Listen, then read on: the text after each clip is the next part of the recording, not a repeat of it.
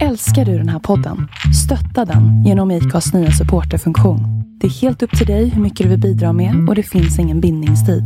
Klicka på länken i poddbeskrivningen för att visa din uppskattning och stötta podden. There's never been a faster or easier way to start your weight loss journey than with PlushCare. PlushCare accepts most insurance plans and gives you online access to board-certified physicians who can prescribe FDA-approved weight loss medications like Wigovi and Zepbound for those who qualify. Take charge of your health and speak with a board-certified physician about a weight loss plan that's right for you. Get started today at plushcare.com slash weight loss. That's plushcare.com slash weight loss. plushcare.com slash weight loss. Okay, I have two new obsessions that I need to share with you. Impress No Glue Press On Manis and Impress Press On Falsies Lashes. Trust me, these are getting ready game changers. Both require no glue, so there is no damage to your natural nails and lashes, no mess, and no annoying dry times. Just one step and you're done. Boom. Instant glam. Visit impressbeauty.com slash presson and use code PRESSON25 at checkout for 25% off Impress Manicure and Press-On Falsies. Hej och välkommen till Epic Lifestyle-podden med mig, Sofie Resare. Idag så ska jag träffa Thomas Lundqvist som är föreläsare, författare och eh, ledarskapscoach. Och jag tänkte att vi ska prata om förändring och hållbar förändring. Hur ska man göra för att ja, kunna genomföra de där ändringarna i sitt liv som man har tänkt sig, som man så gärna vill göra men som ja, man kanske börjar starkt och sen så fejdar det ut och så blir allting som vanligt efter en vecka eller så igen. Så det blir väldigt spännande att höra eh, hans tankar kring det, för jag vet att han, eh, det är ett intresse som han har. Och som han pratar mycket om och skriver mycket om. Så eh, strax så tar jag emot eh, Thomas här ute i receptionen där jag sitter och eh, ja, så får vi höra vad han har för tankar och idéer kring förändring. Hej Thomas och välkommen in! Vad kul att ha dig här! Tack så hemskt mycket, tack för att jag får komma. Väldigt trevligt. Du, jag tänkte vi skulle prata om förändring idag. Mm. Men först ska jag vilja veta lite mer om dig, för att jag vet inte så mycket om dig som person. Ja, vad finns det att säga om mig? Mm. Född och uppvuxen i Stockholm, eh, fru, tre barn. Eh, pluggade till civilekonom på Stockholms universitet och kände att nu vill jag gå ut och förändra världen. Så jag började som chef inom McDonalds-koncernen. Jobbade där i fem år. Sen jobbade jag som VD för ett bolag som heter Junibacken och sen så under en kortare tid också som VD för Close heter ett chefsnätverk som organiserar chefer. Och, och där kom jag till en punkt där jag själv började tänka på förändring. Mm. Så jag gjorde ett ganska stort steg och hoppade av kan man säga en karriär och blev egenföretagare. Och många tyckte jag var helt galen. Och idag så jobbar jag som författare. Jag skriver böcker, jag skriver manualer om hur människor fungerar, framförallt i förändring. Inom, inom kan man säga ledarskapet. Och sen så jobbar jag även och håller lite utbildningar och föreläsningar och coachar lite chefer och sådär. Mm. Hur länge har du varit egenföretagare? Eh, 2009 blev jag egenföretagare. Ja. Så det är snart firar jag tio år. Mm. Mm. Jag har lyssnat eh, på dig ett par Aha. gånger på scen. Mm. Första mm. gången var på Junibacken. Jaha! Ja, Oj. Det, var där med, det är preskriberat hoppas jag. Ja. Vad sa jag då? För ja, det, det kommer jag inte ihåg, men, men, det var väldigt trevligt. Ja. Jag var där med eh, gamla SOR, nu med Visita idag, ah, branschorganisation. Okay. Så pratade du för oss om ledarskap, mm. antar jag då, i och med mm. att det var en mentorprogram. Mm. Och så åt vi en väldigt trevlig middag. Ah, vad trevligt. Mm.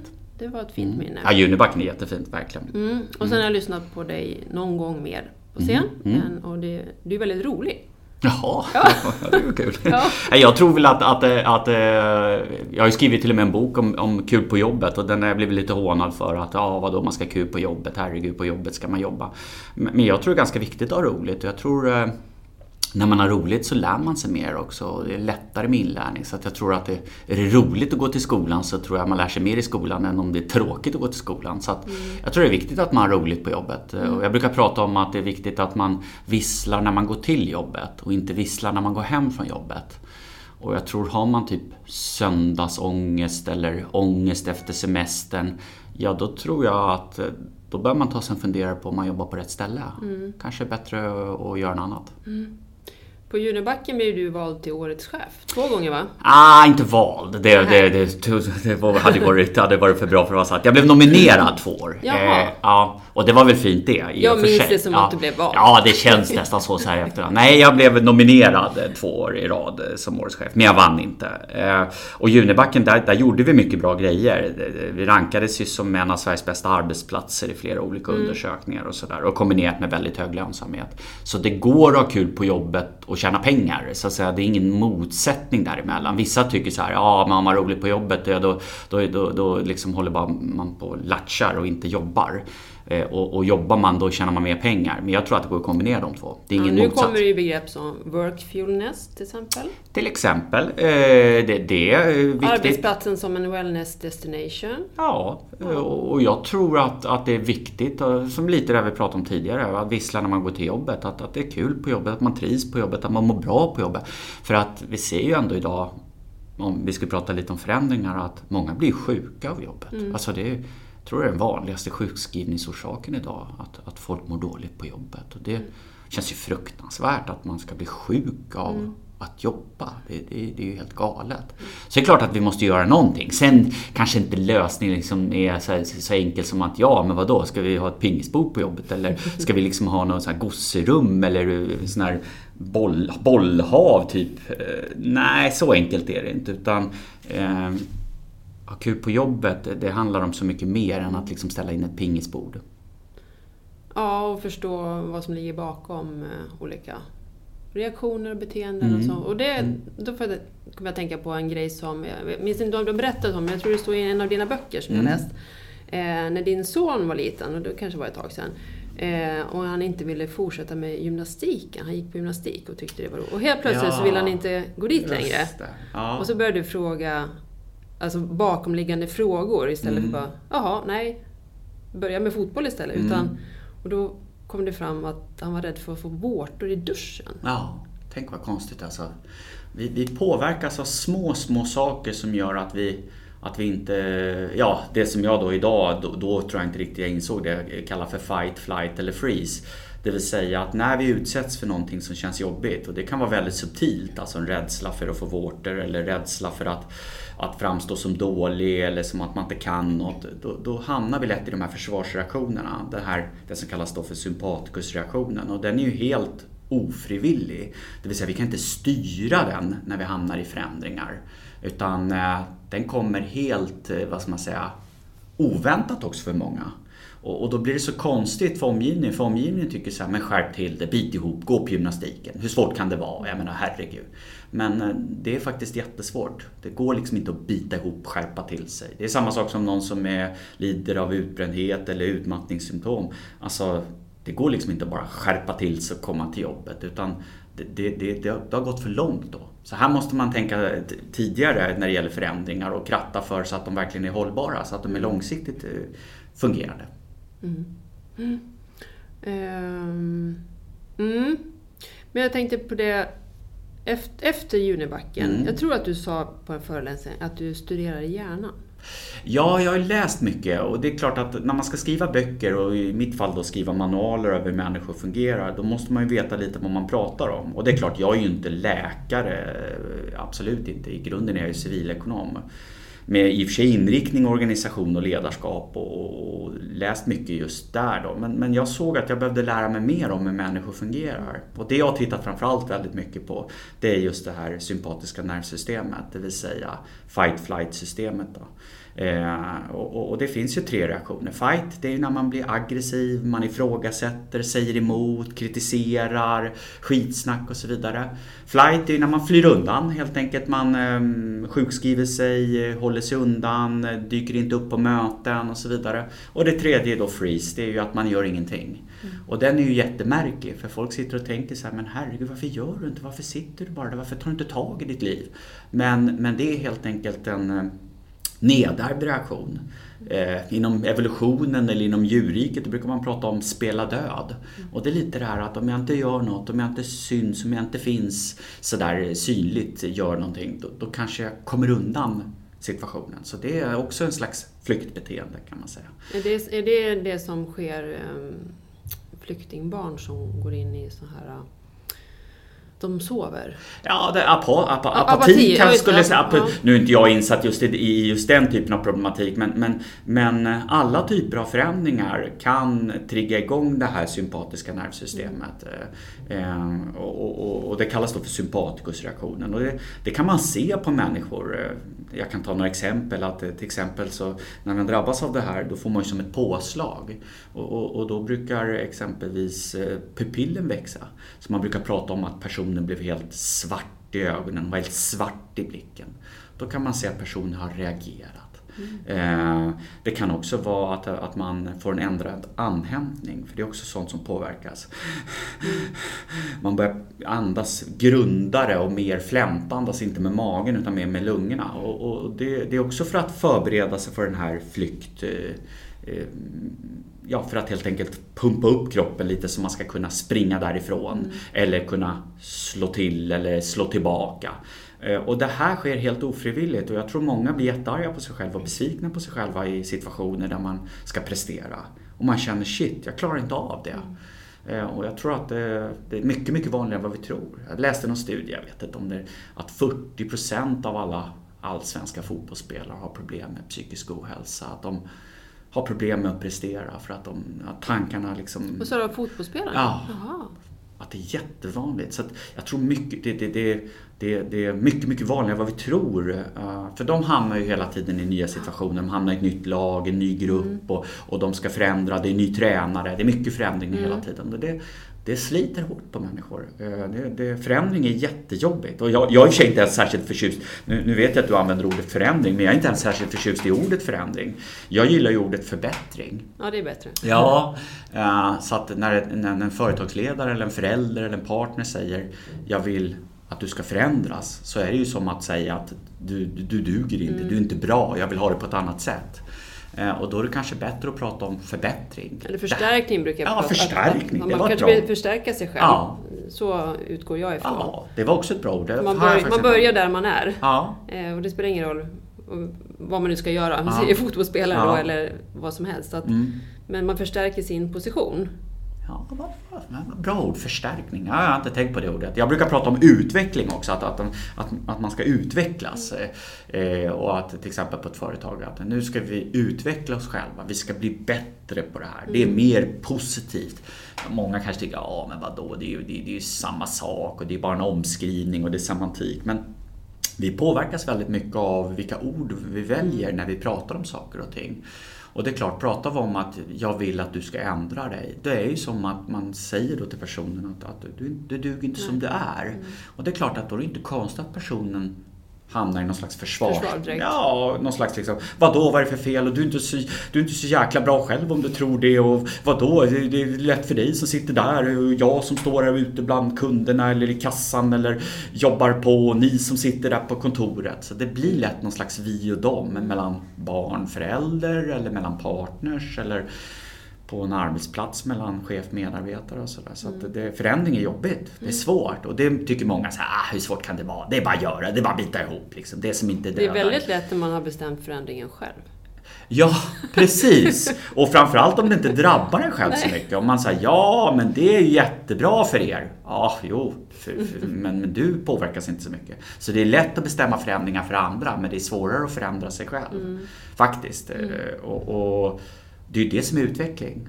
Egentligen innerst inne så tror jag liksom att det går nog inte att ändra på andra utan det handlar mer om att ändra sig själv. Där har jag tänkt om lite. Tidigare har jag skrivit mycket böcker om att hur ska man utveckla andra. Mm. Och idag är jag inne mer på hur man ska utveckla sig själv. Alltså jag, jag pratar oftare om självledarskap mm. och, och, och liksom det blir mer walk the talk alltså. Ja, jag tror oavsett, det. Att det ja. Oavsett om det är hemma eller på jobbet? Ja, jag, jag, tror det. Att, att du måste på något sätt utveckla dig själv för att kunna utveckla andra. Det, det är som den här liknelsen med flyget. Att, att, att i händelse, om det är en sån säkerhetsgenomgång, i händelse av eh, tryckfall i kabinen, sätt först på din egen andningsmask innan du sätter på andningsmasken på, på dina barn eller någon, någon annan i kabinen. Mm. Och jag tror många gånger så gör chefer och ledare tvärtom. Mm. De sätter på andningsmasken på alla andra och glömmer lite bort sig själva. Och det kan jag själv känna att, att liksom jag har varit jättebra på att hjälpa alla andra och tänkt för lite på mig själv. Så jag tror att det handlar Och väldigt också... vanligt i hem, mammor. Det kan jag tänka mig. kvinnor Ja, som, som eh, bäddar runt hela Mm. familjen. ja. Eh, Och glömmer bort sin egen andningsmask så att säga. Exakt. Och det är klart att jag tror att, nu är jag inte riktigt säker på siffror, men jag, jag tror att det är dubbelt så vanligt med kvinnor som blir utbrända än män. Eh, och där pratar man ju mycket Mm. Om, sånt, om, ja. om att, det är, att, det- att det är belastningen också i hemmet som gör det. Och, och det finns en tydlig koppling att när män börjar ta ut mer föräldraledighet, alltså engagera sig mer i hemmet, så drabbas de också i högre grad av utmattningssymptom, alltså sjukskrivningar, psykisk ohälsa och det. Så att det är det är, jag tror att stress inte är farligt, jag tror inte förändring är farligt, så jag tycker inte vi ska överdriva det. Men jag tror att det är brist på återhämtning. Och att, att man är ständigt på. Mm. Det det ja, dygnet runt samhället liksom. Att det, det, det, det, Gå mellan prestation och stress hela tiden. Ja, jag tror det. För lite vila, avkoppling, återhämtning. Och då kan man ju säga så ja men du vet jag har ju haft semester. Jo, men det, det, det är väldigt lite. Alltså det Det är krävs väldigt mycket lite mer. återhämtning på, Ja. de, på de flesta Många tror jag tänker så, för jag menar nu är det ju efter sommaren och sådär. Då kanske folk säger ja nu, nu ska jag vara ledig i sommar och så ska jag vila upp mig. Men de märker ju ganska snabbt att bara efter en vecka eller två in på höstterminen så är de ju tillbaka och mer därtill än vad de var Det innan är sommaren. jättehögt schema under semesterperioderna, allting Ja. som ska göras. Ja, och sen så är semester, det är ju liksom Många har ju de facto inte semester utan det bygger ju på att man jobbar jättemycket innan för att rensa undan allting, få undan allting. Och så jobbar man lite under semestern, lite mail och hit och dit och lite fix och tricks. Och sen när man kommer tillbaka, då ska man göra allt som inte man har göra på semestern. Så att jag undrar egentligen hur mycket semester folk faktiskt har idag. Inte så mycket. Nej, jag tror faktiskt inte det. Så att jag tror att där behöver vi bli bättre på. Och, och det är ju även mikropauser på jobbet. Kanske att ställa sig upp en stund, ta en promenad en stund. Jag menar, bara en sån enkel sak som gå och fika. Mm. Alltså i många, på många arbetsplatser idag så det, det är liksom, nej, fika gör vi inte. Nej, får man ta en kaffe framför datorn. Mm. Och jag tror att vi behöver den där sociala stunden. Om vi ska orka med förändring och så. Absolut. Mm. Hur, eh, hur kändes det för dig då när du gick från anställd till egenföretagare? Det är en stor förändring. Mm. Eh, Det är stor förbättring också. Ja, precis. Håller med. Ja. Helt sant. Men jag tänker, för det är både omgivning, kollegiet, du själv, eh, rutiner, pengar, Ja. semester. Oj, ja, det var mycket, det var jättejobbigt. Det var mycket, hade jag vetat hur jobbigt det har varit, då hade man kanske aldrig gjort det. Alltså det, det är mycket svårare än vad man tror. Alltså det låter så enkelt. Ja, det är bara att säga upp sig och starta eget. Och så tänker man, ja men Thomas han är kontakter. Det är bara Ja. att ringa någon och säga, Ja. nu vill jag komma och snacka på ert företag. Ja, så enkelt är det inte. Var det inte så Nej, enkelt? nej, det är mycket, mycket svårare att driva företag än vad man tror. Många, alltså, folk har väldigt liten respekt för företagande eh, generellt tycker jag och, och hur, hur, hur tufft det är. Så att det har varit eh, eh, tufft, det var utmanande. Men samtidigt inget jag ångrar, tvärtom. Jag ångrar mig egentligen att jag inte gjorde det tidigare och det, det är ju egentligen ofta det man ångrar i livet. Det är sällan man faktiskt ångrar förändring. Visst, när man just går igenom förändring kan det ju vara jobbigt. Men många gånger när man faktiskt ser tillbaka tror jag, på livet med lite perspektiv så, där, så ångrar man kanske att jag skulle ha gjort det tidigare. Jag skulle ha liksom slutat jobbet tidigare, jag skulle ha bytt jobb tidigare, jag skulle ha börjat plugga tidigare, jag skulle ha skilt mig tidigare, jag skulle ha ju, ja, gått den där kursen tidigare eller vad det nu än är. Eh, Vad var den så- största förändringen då? Du har inga kollegor kvar eller vad, vad var det som var...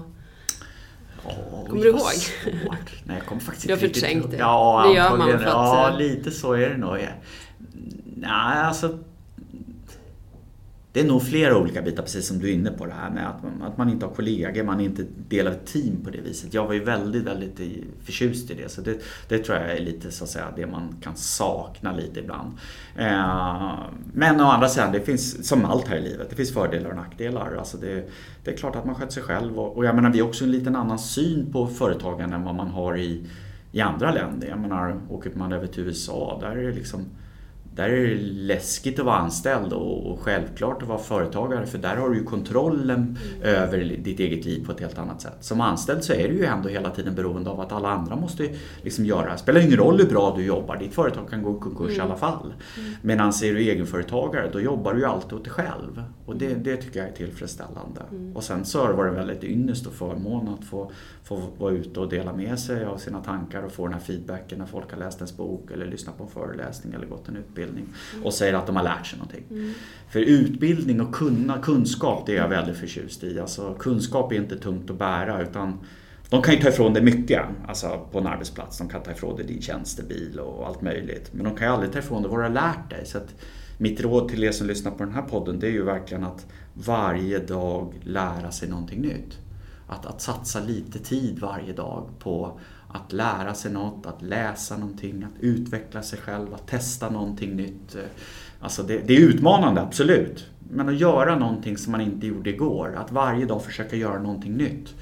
Det, det, tror jag är väldigt, väldigt bra mm. över tid. Mm. Visst, testar du en dag liksom, så kanske, ja, det gjorde ju ingen skillnad. Nej, men, men vi pratar om hållbar förändring och hållbar utveckling och förbättring och förstärkning som du, du sa. Det tycker jag var ett jättebra ord. Så att det, det, det, skulle kunna vara en utmaning till dig som lyssnar att, att, att göra någonting nytt varje dag. Mm. Och så kanske notera ner det. Jag är väldigt förtjust i att föra någon form av dagbok mm. eller journal. Att man liksom man dokumenterar vad man gör. Jag har en, jag har en ja. Eh, skrivkompis. Ja. Så vi skriver eh, så Google Docs skriver ja. vi varje morgon. Mm. Att jag är i kontakt med. Och så skriver man det. Aha. Och eh, så kan man prata, skriva av sig där. Aha. Och så skriver jag då sen, eh, jag tar emot. Mm. Kan jag ta emot att det är katastrof eller bra eller kan vara både och. Aha. Och sen, jag är tacksam för Ah, som någon slags 1, 2, 3? Ja, precis. Smart. Ja. Mm. Och sen så bekräftar vi varandras bara att jag ser att du är tacksam mm. och, och, så mm. att man... Så det gör vi. Proffsigt. Ja, det, det, tror jag är jättebra. Eh, och då har man skrivit också, dels skrivit ner mm. och skrivit av sig. Ja, jag tror det är väldigt bra. Eh, alltså jag, det vi är inne på är det som kallas för reflektion eller metakognition. Att fundera lite över sina tankar. Och så lite som du sa det här att hur, vad tänkte du när du blev egenföretagare? Hade jag gjort som, som du beskriver, då hade jag kunnat gå tillbaka. Ja, hur tänkte jag då egentligen? Jag tittade, jag tänkte så här, vad lustigt, det har jag helt glömt bort. Mm. För ofta så när vi förändrar saker och ting, vare sig det gäller går upp i vikt eller går ner i vikt eller byter jobb och så vidare. Så efter en tid har vi glömt bort hur det var innan. Och där man kan ju skriva, jag har i perioder skrivit bara till mig själv också ja. i, en bok. Mm. Eh, eller på datorn. Men just nu är jag en process när vi, mm. vi är två som skriver. Mm. Det, det är lite som... coolt att göra två. Eh, det visste jag inte ens att, jag har inte ens reflekterat över. Jag har mycket reflekterat över eget skrivande. Mm.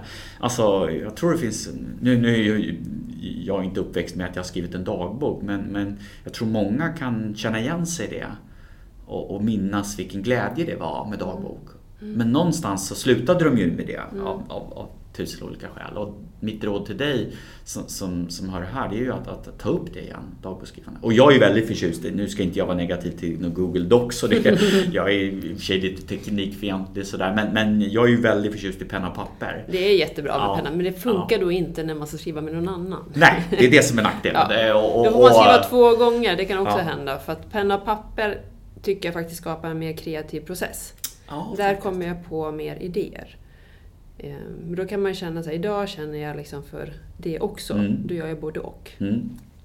Ja, och jag, jag, tror som sagt att, att uh, man måste hitta det som fungerar för en själv. Men, men, det finns ganska mycket som tyder på att just penna och papper är ganska bra. Att man faktiskt också har gjort det, att kroppen liksom minns hur jag, när jag satt och skrev. Jag tror att eh, de som har skrivit dagbok kan, kan kanske komma ihåg, just jag kommer ihåg när jag drabbades av där, då satt jag sen på kvällen och skrev ner det i min dagbok. Så jag tror det finns en poäng. Mm. Och, och, känner man då att man inte vill skriva fritt så finns det ju färdiga dagböcker motsvarande ungefär det du beskriver.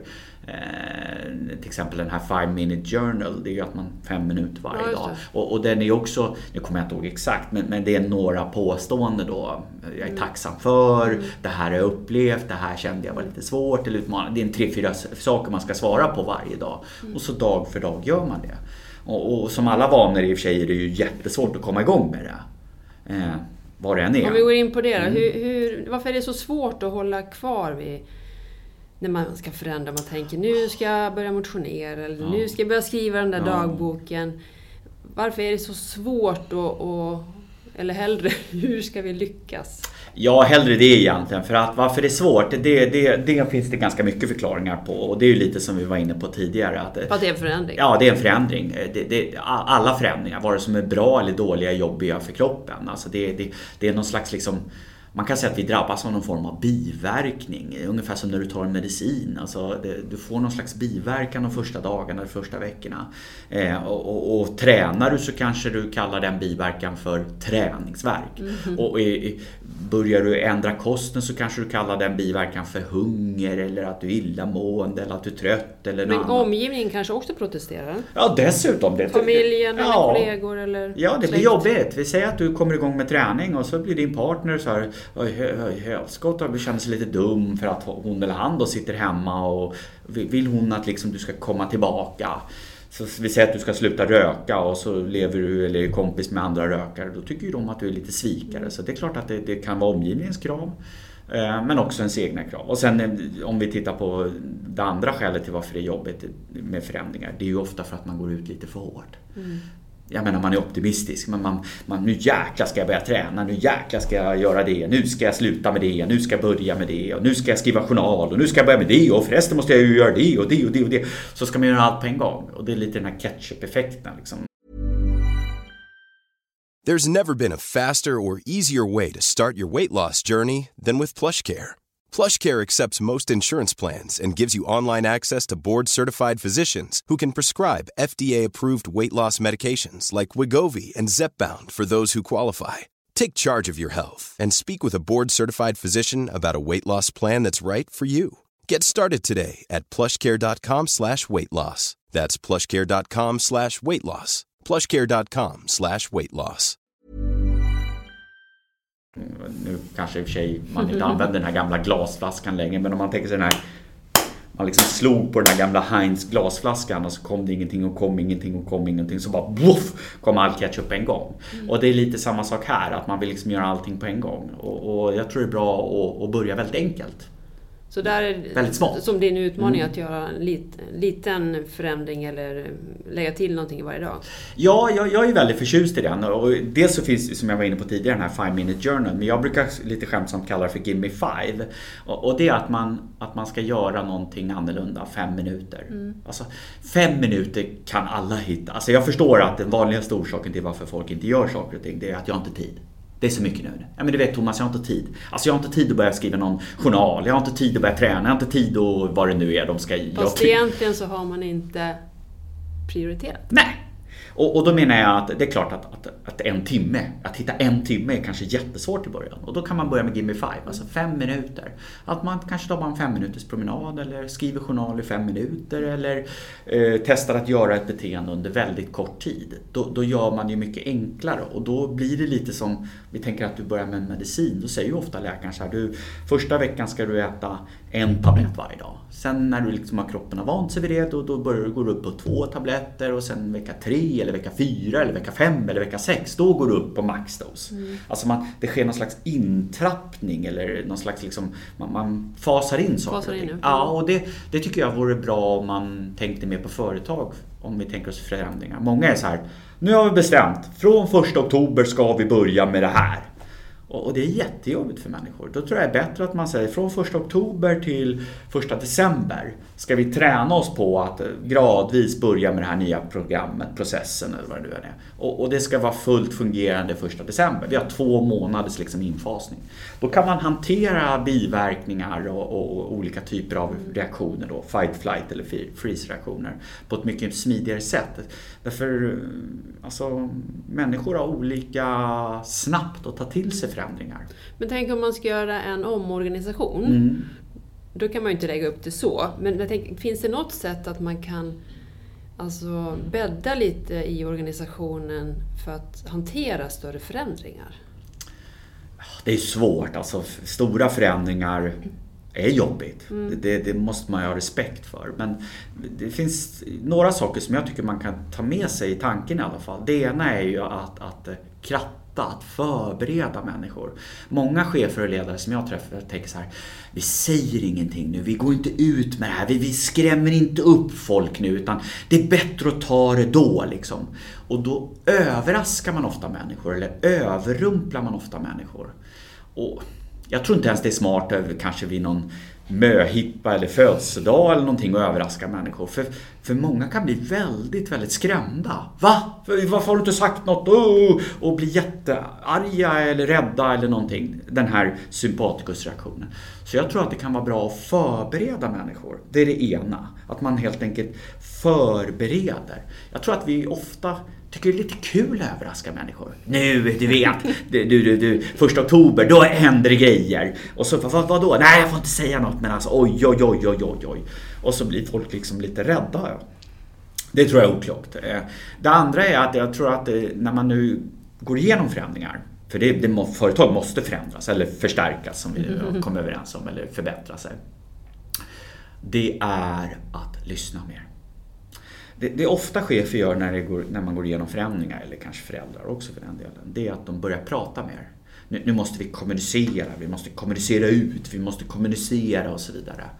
Men de är förvånansvärt ointresserade av att, att lyssna på vad medarbetarna tycker och tänker. Utan de tycker bara äh, att det är gnäll och klagomål och man kanske tycker det är lite jobbigt så man nästan försöker tysta. Ja, ja, men gnäll inte nu, bit ihop och så, vi får ta det där längre fram och så vidare. Jag tror tvärtom. Jag tror att kommunikation handlar väldigt mycket om att lyssna och väldigt ganska, ganska mycket mindre faktiskt om att prata. Så att eh, många chefer kommer till mig och säger så här, ja Thomas vi har pratat om det här och vi har pratat om det och det här har vi tagit upp om och det här har vi pratat om. Och då brukar jag säga så här, jag hör att du har pratat mycket. Ja, jag fattar inte vad är problemet.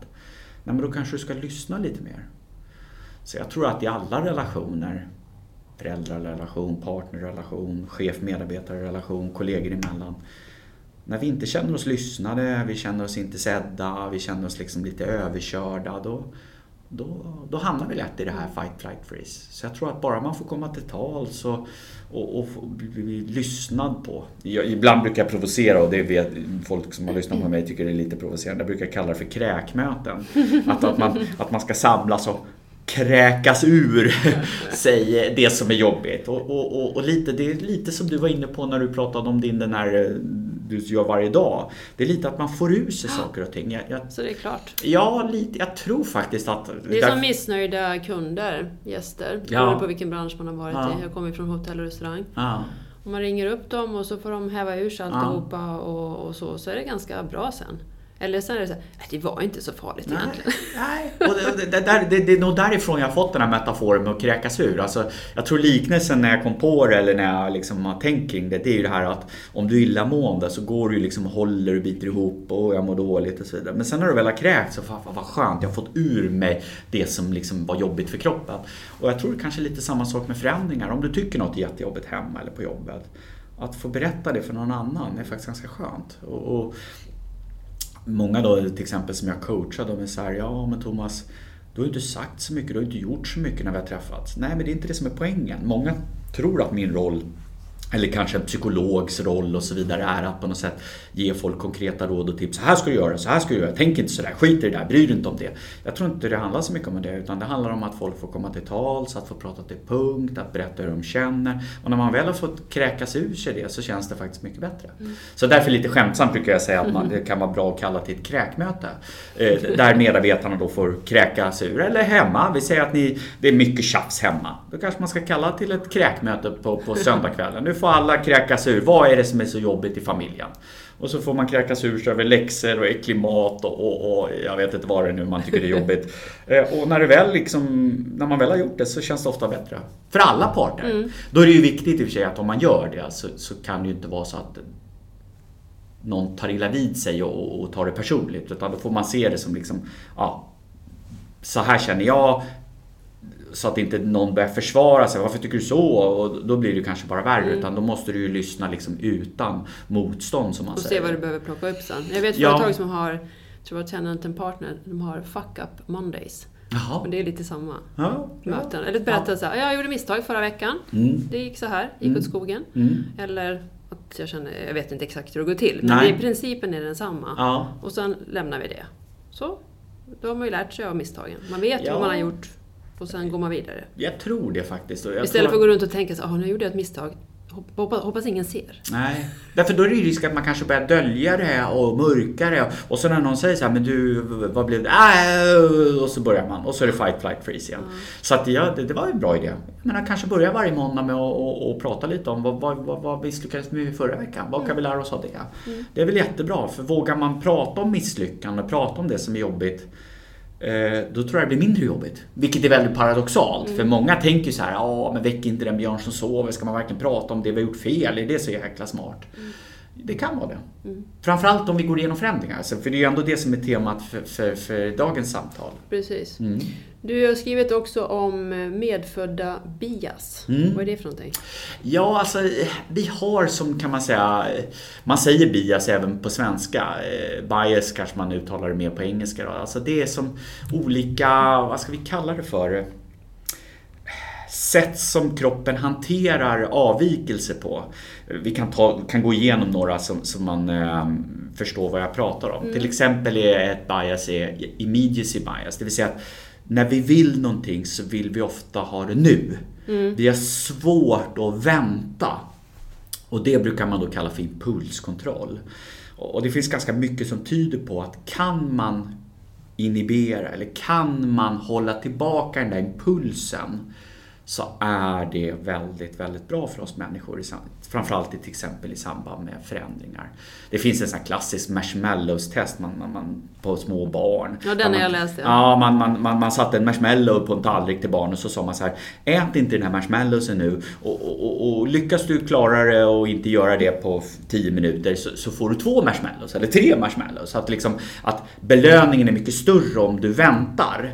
Eh, och, och, då såg man att många barn då när man gick ut i rummet klarade inte att hålla sig. De började fingra på den där och så åt de upp den. Och det är den här viljan att göra det nu. Mm. Och det tror jag är jätteviktigt när vi då kopplar det till hur hänger det här ihop med förändringar? Jo, det är ju så att när vi gör någonting då vill vi ha resultat väldigt snabbt. Vi vill gå ner i vikt jättefort. Vi vill liksom eh, sluta röka jättefort. Vi vill, eh, allting ska gå fort, fort, fort, fort.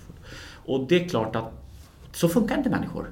Det, det, går inte att göra på det viset. Utan då drabbas man ofta av det som kallas för bakslag då, eller återfall. Att man faller tillbaka i det gamla beteendet. Eh, det blir lättare att ta en kanelbulle och tänka jag tränar imorgon än att liksom gå ut och träna och sen ta kanelbullen efter. Eh, det, det, det, det här belöningssystemet, det, det är framförallt ett Det som spökar för oss då? Ja, det är dopaminet då. Att vi vill åt den här snabba belöningen. Vi vet att det inte är bra att röka. Vi vet att det inte är bra att äta kanelbullar. Vi vet att det inte är bra att göra vissa saker. Men vi gör det i alla fall. För att vi får den här belöningen. Mm. Och här kan man väl se att det är ett jättestort problem idag på många arbetsplatser och hem. Det är ju mobil, iPad, alltså skärmar och liknande. De är otroligt beroende för att kalla det. För de ger den här omedelbara belöningen. Man kan gå in, gilla grej, alltså det är liksom, det, man, man, direkt blir man liksom lite förhäxad eh, i, i, av, av, av det. Det är som att bli matad med godis hela ja, tiden. Ja, lite så är det. Det aktiverar samma typ av receptorer, då, såna dopaminreceptorer, som, som, som driver mer och mer och mer. Det är svårt att hejda sig när man väl har börjat. Så liksom, plötsligt bara gått en timme. Liksom. Oj, Oj, vad försvann den? Så det kan vara ett bias. Ett annat bias är, är, är det som kallas för status quo bias. Det är det att vi, vi, vi, vi på något sätt, även om vi inte har det bra just nu, så, så, känner vi att vi vet vad vi har men inte vad vi får. Någon slags liksom, hellre en fågel i handen än tio i skogen. Och det är ett bias som styr oss väldigt mycket när det gäller förändringar. Vi säger att du, du har någon väninna eller något som, som du ser att hon inte trivs på jobbet eller du ser att hon inte trivs i sin relation eller någonting. Och så säger du så här, men varför byter du inte jobb? Eller varför byter du? Varför går du inte ur den där relationen? Du skulle ju kunna Ja, jo, jo, men man vet ju vad man har, men man vet ju inte vad man får. Alltså visst, jag är inte så bra på jobbet, men tänk om det blir ännu värre. Jag menar, tänk, jag kanske hittar ett ännu värre jobb då. Och, och, det är något som tyvärr hämmar oss vid förändring. Att vi ofta har det här status quo Alltså Att även om vi inte har det bra så tänker vi att ja, men jag, men jag har ju ändå det bättre än vad jag kanske skulle kunna få. Och det är väldigt, väldigt olyckligt, det, det biaset. För det, det gör oss att vi ofta återfaller. För det, vi känner oss liksom eh, igen oss i det. Eh, och, och då tangerar det väldigt nära ett annat bias som heter default bias. Att vi, även om det är fel, så känner vi oss på något sätt trygga i det. Jag menar om vi nu har problem med alkohol när vi är i vårt missbruk, så ä- även om omgivningen säger det är fel, det är dumt. Ja, men, men det här kan jag, det här, det här känner jag mig trygg i och, och vara full. Liksom. Att vara nykter, det känner jag mig inte trygg i längre. Så det, det blir liksom en slags flykt till, till något annat. Eh, Och det är jättejobbigt vid alla typer av förändringar. Så därför så är det jätteviktigt att vi hanterar den här typen av bias. Och då kommer vi tillbaka till det du sa tidigare. Hur gör vi då det? Jo, det är att vi gör det i väldigt, väldigt små steg. Alltså, jag brukar prata om myrstegsmetoden, att man gör det i väldigt, väldigt små, små steg. Och istället då har väldigt visionärt tänkande. Man kanske har en dröm om att sluta dricka. Eller en dröm om att sluta röka. Eller en dröm om någonting. Men då måste man bryta ner det i hanterbara enheter. Jag menar anonyma alkoholister, de, de säger inte att människor ska sluta dricka. För säger du det till någon som har problem med alkohol, du måste sluta dricka, du kan inte dricka en droppe till. Det är klart att den personen tittar upp och tänker så här, men det går ju inte, det är omöjligt, hur ska det kunna funka? Men om man istället säger till personen, kan du tänka dig att inte dricka idag? Ja, idag skulle jag väl kunna tänka mig att låta bli. Och sen imorgon säger man samma sak. Kan du tänka dig att låta bli att dricka idag? Det vill säga man bryter ner livet i, i ett antal dagar istället för att prata om livet. Det vill säga att göra någonting varje dag. Små, små steg. Då blir det lättare för människor att hantera. Så att livet är inte eh, på det viset oändligt utan man måste dela upp det i mindre bitar. Då blir det mer greppbart för oss människor. tycker jag är jättebra summering. Mm. För det är den stora utmaningen att orka hålla ut. Ja. Och just om man ska stötta någon i någon förstärkning. Mm, bra, bra, det har lärt oss ett nytt ord idag, det gillar jag. Stötta någon i en förstärkning. Ja, precis. Och, och just att få till den där äh, processen så att den är hållbar. Ja. Men vi, vi tar med oss det, små, små steg. Ja, och, och bryta ner liksom, just det här dag för dag. Så att, en utmaning kan ju vara det här att börja skriva journal. Ja, Fem minuter. Mm. Jag tror det är jätte, jättenyttigt att skriva ner och reflektera lite varje dag. En fem stund. minuter kan räcka och det kan vara jag är tacksam för. Eller Ja. tre bra saker. Eller, Ja, det behöver inte vara så svårt så att jag säger åh vad ska jag skriva? Åh herregud, nu blev det ju jättejobbigt. För det är klart att jag brukar man säga, skriva. man kan skriva då, kommer man inte på någonting eller ingenting var bra, skriv solen sken. Ja, Det kanske var det bästa på hela dagen. ja. Ja, eller idag regnar det. Det, är liksom, det, det, det. det behöver egentligen inte vara svårare än så. Jag tror vi ibland fäller krokben för oss själva. Vi gör det svårare än vad det faktiskt är. Så här, Oj, ska jag sätta mig och skriva liksom dagbok? Det blir jättejobbigt. Utan några punkter. Ja. Och jag gillade ju din den här indelningen. Så att eh, just det här med att, lite, att man har några 1, 2, 3. Det, det, det underlättar ju. Så där kanske man ska ha några, några rubriker man tittar på för att få lite inspiration. Det hjälper till. Ja, det- jag tror det. Det är lite så här motstånd i början. Ja, Och, eh, men, men har man en liten vägledning så, så underlättar det väldigt mycket. Ja, jag tror det. Och då kanske man, om man inte klarar alla tre, så kanske man kan skriva under en punkt Ja, i alla fall. Så att det, alltså det, allt är bättre än ingenting. Många är sådär att, ja, nej du vet jag kommer inte på något, nej men då kan vi skita i den här journalen, nej men då kan jag, nej det här var ju bara Då får man värdelöst. skriva Jag heter Sofie. Precis, det behöver inte vara svårare än så. Alltså bara skriva någonting. Jag tror bara att, att och det är lite det här att komma igång också, för det är svårt. Så att bara komma igång är eh, en bra början. Eh, och, och jag gillar ju också om man har någonting, så att säga då, att man, att man förbereder sig lite så att inte den morgon, vi säger nu att du lyssnar på det här podden och tycker åh det här var en jättebra idé, det där ska jag börja med imorgon. Som man alltid gör, man skjuter upp det till morgondagen. Och sen när man väl sitter där imorgon då och ska göra det här Jaha, men du vet, nu har jag ingen, ja, jag har ingen bra penna och jag, ja, jag har ingen bra papper eller oh, Google Docs som de pratar om, vad är det för någonting? Så att jag tror det är bra att, att liksom förbereda sig då. Så att vill du börja skriva en journal, vare sig det är i Google Docs eller en annan programvara, eller för hand, se till då att förbereda dig att köpa in en fin penna, köp in något fint papper och sen börjar du skriva så att du liksom har förberett dig. Det är som så här med träning också.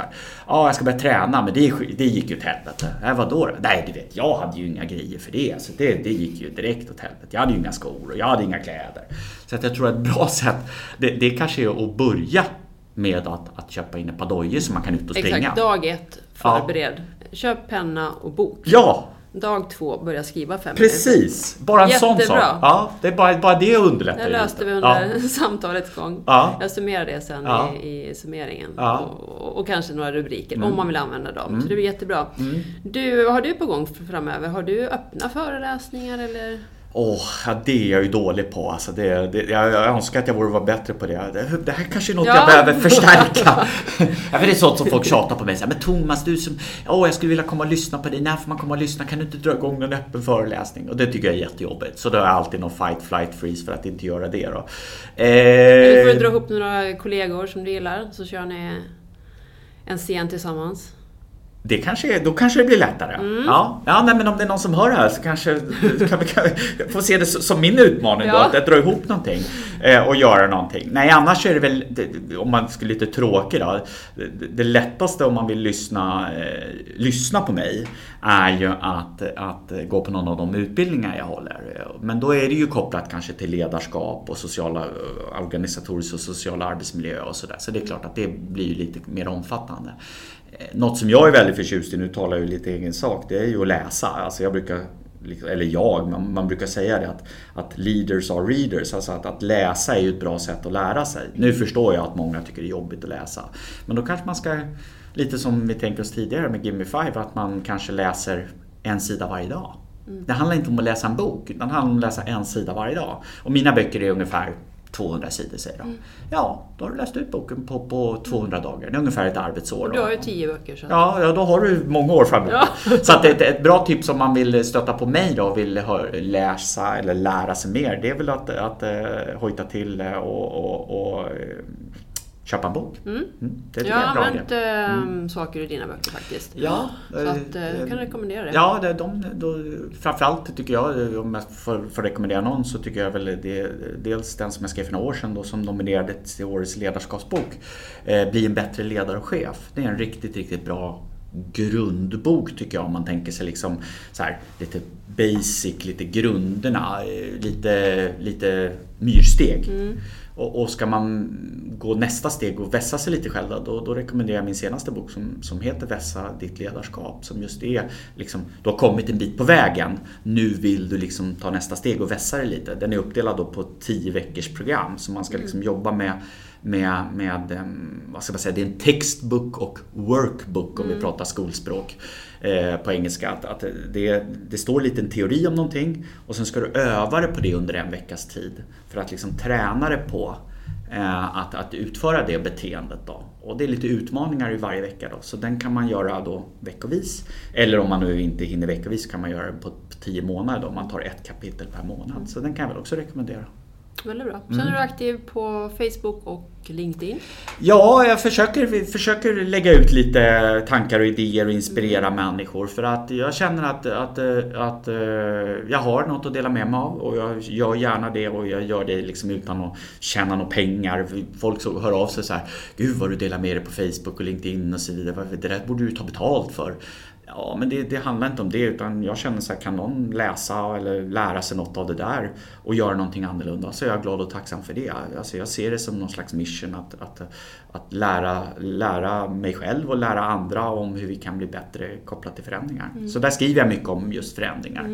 Mm. Kan man få lite inspiration? Ja, det får man verkligen. Ja, så kul det att tackar jag så mycket Ja, för. mm. Ja. Nej men det var trevligt Thomas.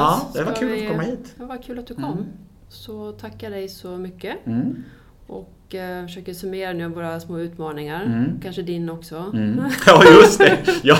vad har vi för, deadline Ja, det, ja, det var ju lite oväntat att jag åkte på en egen också. Men, Och- men och- faktum är att jag har tänkt på det jättemycket. Jag så här, Årsskiftet.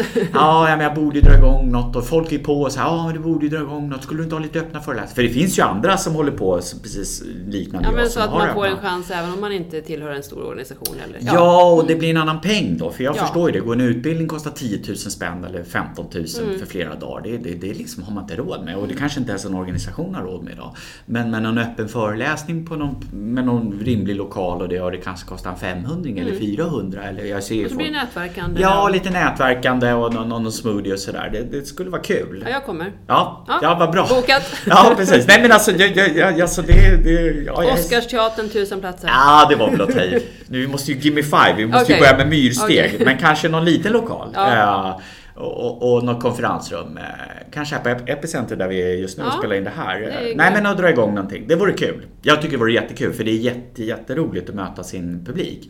Mm. Eh, som, som läser ens böcker. Det är ju fantastiskt när folk säger ja jag har läst din bok, jag har gjort det här, jag testar det här. Och, Jag hörde var någon som hörde av sig häromdagen. Finns det på tyska också? För jag jobbar i en tysk organisation och de vill också läsa din bok och sådär. Och det finns den inte på tyska. Men två av böckerna finns på engelska i alla fall. Så att det, eh... I juni finns den på tyska. Ja precis. Hon erbjöd sig att översätta den till tyska. Ja. Nej, eh, men, men eh, på engelska finns den. Eh, två av böckerna. Ledarskapsboken och försäljningsboken. Det så det kan vara kul om man, är, om man är, känner någon som inte har svenska som modersmål eller, eller som i en Det är mycket mixade organisationer. Ja. Så att, mm. Mm. Strålande! Ja. Kul att ses! Ja. Fortsatt epic-dag. Ja, toppen. Tack. Tack, hej. Ja, det där var härliga Thomas Lundqvist. Så mycket energi. Jag tycker det var många klok, klokskaper som han delade med sig av också. Till exempel, vistar du på väg till eller från jobbet? Sen pratar vi om förändring, förbättring och till slut förstärkning. Om att ta mikropauser och myrsteg. Vikten av att lyssna. Ja, och mycket, mycket mer. Thomas hittar du på www.brainscan.se eller på Facebook och LinkedIn där han är väldigt aktiv också. Och missa inte heller att skriva upp det på Epic Lifestyle eh, nyhetsbrevet på hemsidan epiclivingsweden.com för då får du summeringen eh, efter varje avsnitt och eh, med veckans utmaning och lite annat smått och gott. Stort tack för att du har lyssnat idag och jag önskar dig en fortsatt epic vecka.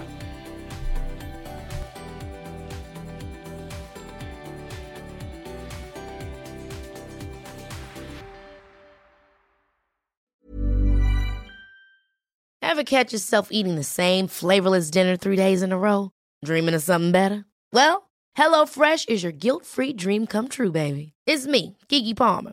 Let's wake up those taste buds with hot, juicy pecan-crusted chicken or garlic butter shrimp scampi. Mm. Hello Fresh.